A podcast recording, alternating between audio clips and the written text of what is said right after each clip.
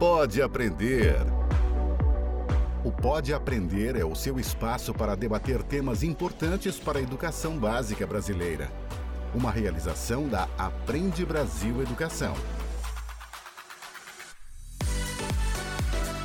Olá, eu sou a Danae Búbalo e este é o Pode Aprender, o nosso bate-papo qualificado sobre a educação básica brasileira. Continue aí na sua rotina, dando conta do seu dia a dia, enquanto você acompanha aqui mais um episódio cheio de boas ideias e muito aprendizado. Vamos juntos?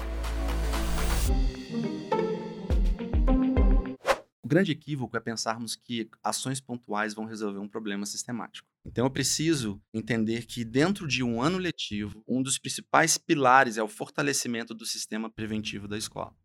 Nós precisamos entender, por exemplo, qual é a saúde social da escola. Fazer pesquisas, medições para entender quantos sofrem, quantos não sofrem, quantos melhores amigos algum estudante tem. Ou eu posso, uma dica para os professores que estão nos ouvindo, você pode fazer um sociograma da sua turma, né, simular um trabalho em grupo para que por meio desse trabalho você faça um sociograma e entenda quais são os alunos mais incluídos e os mais excluídos. Livro aberto. Pelo menos 23% dos estudantes brasileiros já contaram ter sido vítimas de provocações, ofensas e humilhações feitas por colegas, o famoso bullying, de acordo com os dados de pesquisa realizada pelo IBGE com adolescentes em 2021. Outro dado preocupante em relação à saúde mental dos estudantes é que cerca da metade disse se sentir muito preocupado com as coisas comuns do dia a dia. E um em cada cinco estudantes, cerca de 21%, afirmou que a vida não valia a pena ser vivida. Entre as meninas, essa fatia é ainda maior, chega a 29%. Enfrentar situações de violência e humilhação podem trazer consequências bastante negativas, não somente para o emocional dos estudantes, mas também para todo o ambiente escolar. Ou seja, prejudica justamente o local que deve funcionar como um espaço de segurança e acolhimento para os alunos. Entender o impacto e como prevenir situações de bullying e todas as suas possíveis consequências nas escolas é o tema deste episódio do Pode Aprender. Pega a caneta. Quem participa conosco hoje é o filósofo, pedagogo e escritor Benjamin Horta, especialista em prevenção ao bullying, criador do programa Escola Sem Bullying e diretor-geral da Abrace, Programas Preventivos. Professor Benjamin, seja muito bem-vindo ao Pode Aprender e muito obrigada por aceitar o nosso convite. Eu que agradeço, é um prazer estar aqui com vocês hoje. Bom, um assunto de extrema importância, né? A gente já estava batendo um papo aqui antes da gente começar o nosso bate-papo no Pode Aprender, eu gostaria que você comentasse com a gente, acho que, como que a gente pode identificar uma situação de bullying, que eu acho que é o, o primeiro foco, principalmente no ambiente escolar, como que a gente identifica esse momento do bullying, como que é tratado esses conflitos, acho que a gente pode começar o nosso bate-papo por isso. É uma ótima pergunta, Danae. Eu acho que o termo, ele ficou tão desgastado no Brasil, ele foi aplicado de forma é, muitas vezes em contextos tão errôneos, equivocados, que é, a gente perdeu a noção conceitual do que é bullying. Né? Então, confunde-se muito bullying com uma violência, um ato de violência pontual. E assim, é importante pensar que nem todo ato de violência é bullying, mas todo ato de bullying envolve violência. Né? Existe essa conversa aí. Então, assim, é, existem, existem desentendimentos, existem agressões, existem diversos comportamentos que acontecem na escola que não vão ser necessariamente bullying. Né? Então, é, para a gente identificar, é importante que a gente utilize alguns critérios de identificação. O primeiro deles é o fato do bullying ser agressivo, né? isso a gente já sabe. O segundo ponto é o fato de ser um ato intencional. E o terceiro ponto existe um, é, na relação entre o agressor e o agredido, existe uma relação de desigualdade de poder. Então, assim, para que a gente entenda bem, para que a gente previna o bullying, em primeiro lugar, a gente precisa entender o que é o bullying, como ele é conceituado, como os estudiosos da área têm é, definido esse comportamento. Tá? Então, a definição que eu sempre utilizo é a do Dr. Deno que é o pioneiro em estudos sobre bullying na Noruega, na década de 70. Ele caracteriza bullying da seguinte forma, ele descreve o bullying da seguinte forma. Um aluno está sofrendo bullying quando é exposto de forma repetitiva e durante um tempo a ações negativas de um ou mais colegas, apresentando dificuldade de se defender. Então, é essa é a definição. Eu te perguntar. É uma situação, parece até, a gente pode dizer, infelizmente comum que passa ali da questão da brincadeira, né? Porque para algumas crianças ainda envolve a questão da brincadeira e pode ser tanto em grupo quanto individual, é isso, né? Exatamente. Na verdade, o termo ele foi revisitado recentemente, então essa é uma informação importante para quem está nos ouvindo. Em relação a essas características que eu falei, alguns especialistas já têm, inclusive isso foi questionado é, foi debatido, na verdade, pela Unesco em parceria com o Ministério da França, agora recentemente, Educação da França. A grande questão é, em primeiro lugar, qual é o grupo que está envolvido no ato de bullying? Tá, como você vai identificar esse bullying? Então, o que eles, a conclusão é de que, na verdade, não estou falando de um grupo de estudantes que está atacando outro estudante. Estou falando de uma rede, estou falando de um sistema que contribui para que alguns alunos que se encaixam no perfil de vítima sejam perseguidos e intimidados por outros. Então, essa questão do grupo é muito relativo. Né? Às vezes eu vou ter três alunos, às vezes eu vou ter 30 alunos, às vezes no cyberbullying eu vou ter um, um, número incalculável. Então, essa questão dos grupos é algo que a gente realmente precisa repensar e ampliar a nossa a, a forma como a gente configura o bullying hoje. Nós estávamos conversando, infelizmente, nos últimos dias a gente teve episódios, né, em escolas lamentáveis, que a gente pode caracterizar que também teve participação, entre aspas, de uma situação de bullying, né, no ambiente escolar. Eu gostaria que você comentasse um pouquinho com a gente, Benjamin, essa questão da importância de você conter esse bullying dentro da escola para que não aconteça fatos como a gente noticiou, foi noticiado nos últimos dias, né? Como que é importante a gente conter isso dentro do ambiente escolar? Na verdade, Danaí, a gente precisa pensar que quando eu falo em bullying, eu estou falando em um comportamento sistemático.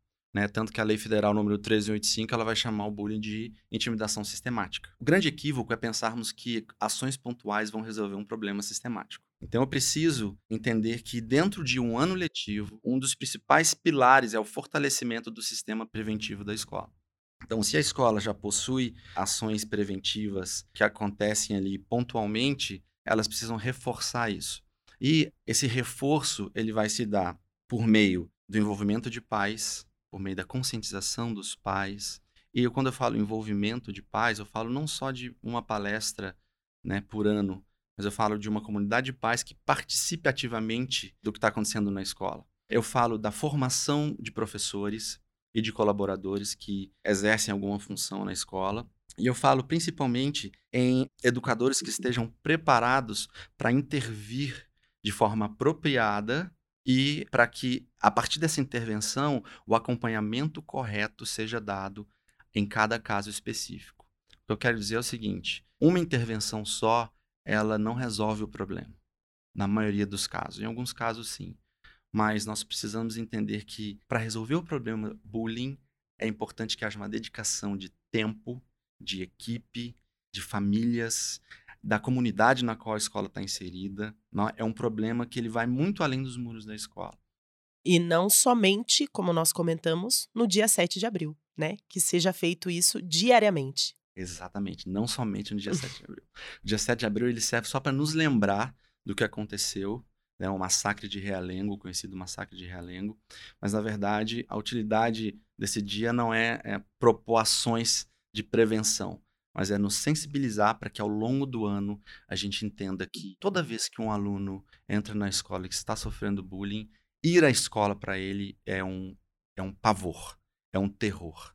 Né? Então imagine você estando em um, em um ambiente no qual você é diariamente maltratado, diariamente intimidado.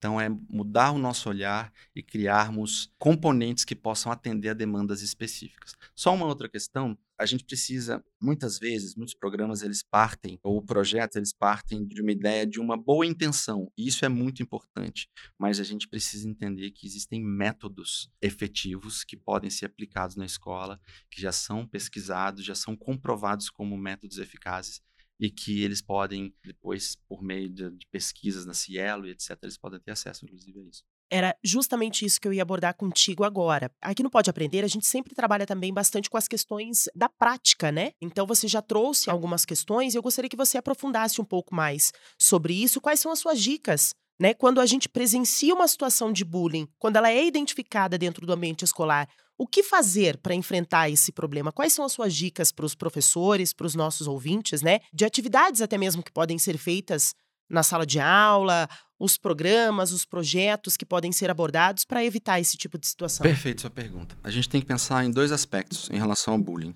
Um que é preventivo, onde eu me antecipo ao problema, e um que é responsivo, onde eu estou respondendo a um problema que já está instaurado na minha escola. Então, eu preciso ter estratégias para ambos. Preventivamente, conforme eu disse, nós precisamos entender, por exemplo, qual é a saúde social da escola. Fazer pesquisas, medições para entender Quantos sofrem, quantos não sofrem, quantos melhores amigos algum estudante tem. Ou eu posso, uma dica para os professores que estão nos ouvindo, você pode fazer um sociograma da sua turma, né, simular um trabalho em grupo para que por meio desse trabalho você faça um sociograma e entenda quais são os alunos mais incluídos e os mais excluídos. É, pensar quais são os mais populares e os menos populares. Essas são questões que passam despercebidas no nosso dia a dia, mas elas são questões que alimentam o bullying. Né? O exemplo, a popularidade. Alunos que usam a popularidade como uma forma de manutenção do, seu, do status deles, e o bullying acaba sendo essa ferramenta para a manutenção dessa popularidade. Então, preventivamente, é muito importante que a gente pense dessa forma e que, especialmente, que a gente crie espaço no nosso currículo para que o tema seja debatido e conversado em sala. Agora, prestem atenção. Quando eu falo em lecionar, nós ainda seguimos muito um modelo é, de uma metodologia pouco ativa, né? É, de aulas é, expositivas, etc. Mas eu preciso entender que quando eu falo nesse assunto em sala, a informação, ou seja, o conteúdo, ele não é o elemento central da aula. O elemento central da aula é promover um senso de acolhimento na sala. É que alunos interajam entre eles, que alunos conversem entre eles, que alunos façam contato visual, que alunos entendam que eles têm algo em comum, né? Que são as propostas né, dos quatro pilares da Unesco: aprender a aprender, aprender a ser, aprender a conviver. Dentro do aprender a conviver existe essa descoberta de si, a descoberta do outro, a descoberta do mundo. Então são questões que elas podem permear o nosso currículo e não necessariamente só falando sobre a temática bullying, mas a gente pode falar sobre, é, como eu disse, sobre o aprender a conviver, que é um, que é um aspecto muito mais, mais macro né? que pode ser utilizado, inclusive, de forma interdisciplinar pelos professores. Um professor de história pode abordar um dia, professor de geografia pode abordar outro dia, professor de literatura pode abordar outro dia. Então, às vezes, nós queremos resolver o problema, um problema complexo, de uma forma simplista. Bullying não é um problema simples, né? E vai, vai exigir esse esforço. Porém, fechando essa pergunta excelente que você fez, a minha dedicação e o tempo dedicado a isso é o que vai transformar os resultados de curto para um longo prazo. Eu não tenho que pensar em apagar incêndio quando eu falo de problema bullying. Eu tenho que pensar em um sistema que se antecipe e que ele é pensado, seja desenhado para ter uma eficácia a longo prazo. Né? Então, por isso que no nosso, no nosso programa, por exemplo, a gente propõe que no mínimo três anos de programa sejam é, implementados na escola. A escola se compromete a isso. Fale um pouquinho então do seu programa para nós, para a gente entender um pouquinho do seu trabalho. É, o programa Escola Sem Bullying é um programa que tem já uma década de existência. É um programa, na verdade, ele foi sonhado fora do Brasil. Então, eu fiquei um tempo no sul da Inglaterra e lá eu trabalhei com crianças e adolescentes. E é, esse era um tema muito presente na, nas nossas conversas. Então eles sempre me pediam ajuda, eles sempre conversavam a respeito e eu me vi obrigado a fazer alguma coisa né, para ajudá-los. E a partir daí a gente começou a estudar, a pesquisar e quando eu voltei para o Brasil eu fundei o programa Escola Sem Bullying. É uma metodologia que ela, desde que fundada, ela está sendo refinada. Ela vem sendo refinada, vem sendo trabalhada. Algumas coisas dão certo, outras não dão.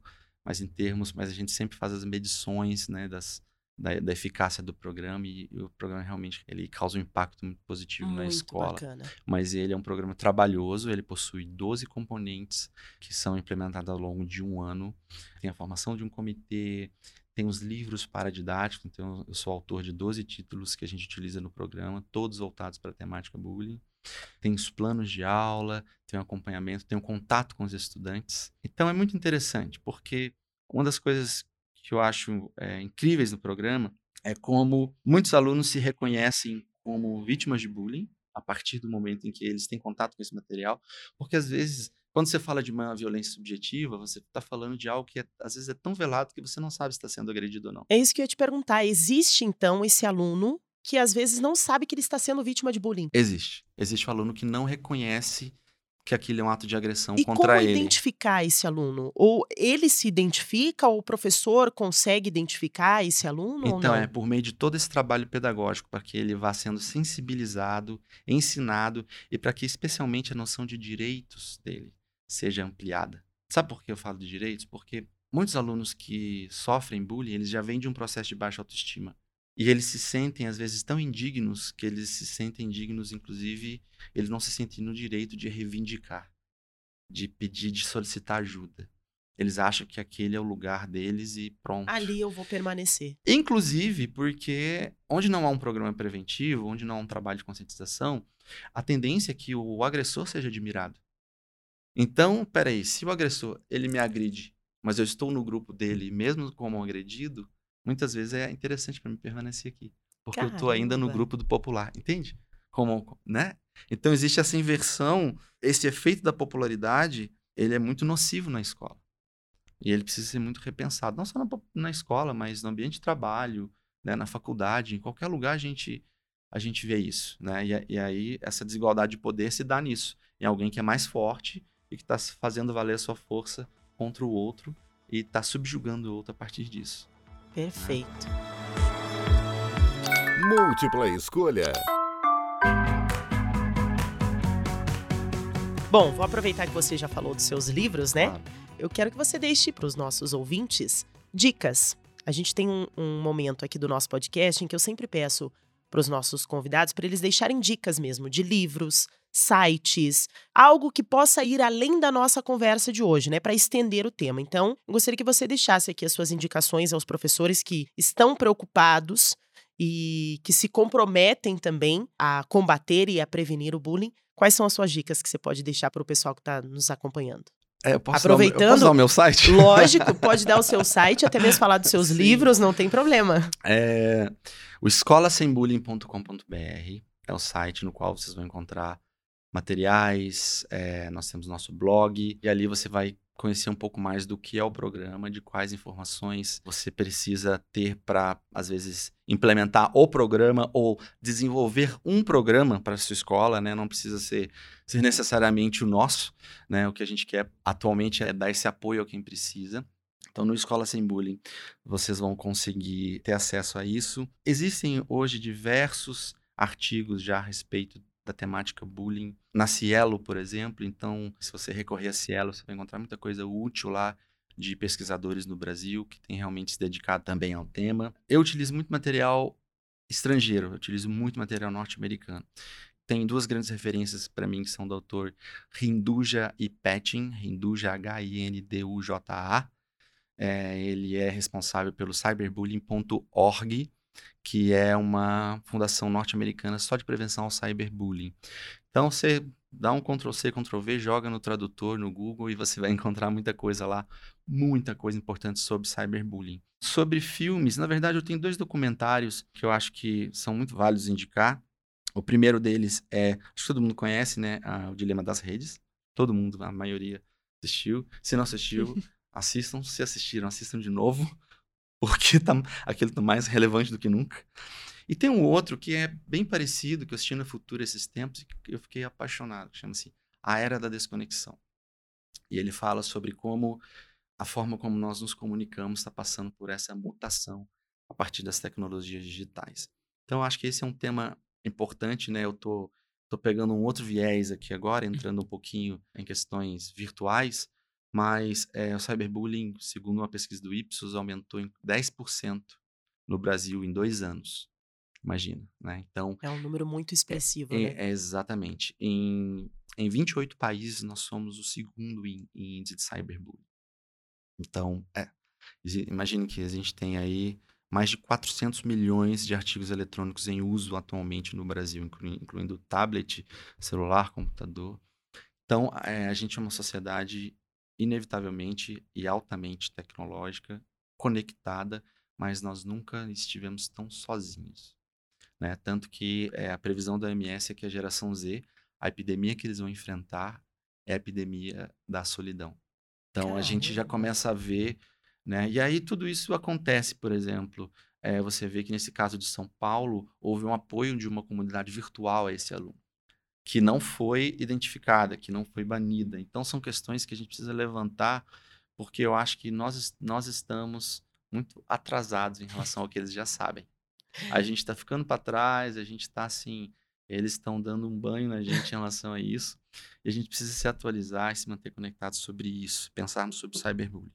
Tem alguns filmes, tem um que chama-se As Vantagens de Ser Invisível. É a respeito de um adolescente que sofreu é um bullying. Isso. E aí eles já vão tratar, já ele já está na adolescência, mas mostra um pouco da depressão, da ansiedade que ele desenvolveu em decorrência disso.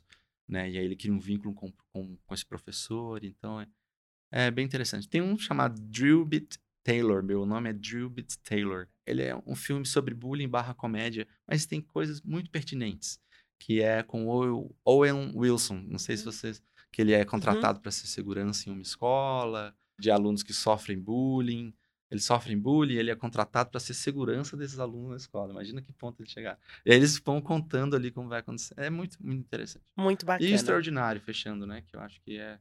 Esse, para mim, fechamos com chave de ouro. É, fechamos. E quem, e quem, assim, escreveu tudo aquilo, quem escreveu o livro, né? A autora, ela sabia muito sobre bullying. Porque a forma como ela relatou tudo, o comportamento dos pais, etc., dos pais do agressor, etc., foi muito assertivo. Diversão para casa.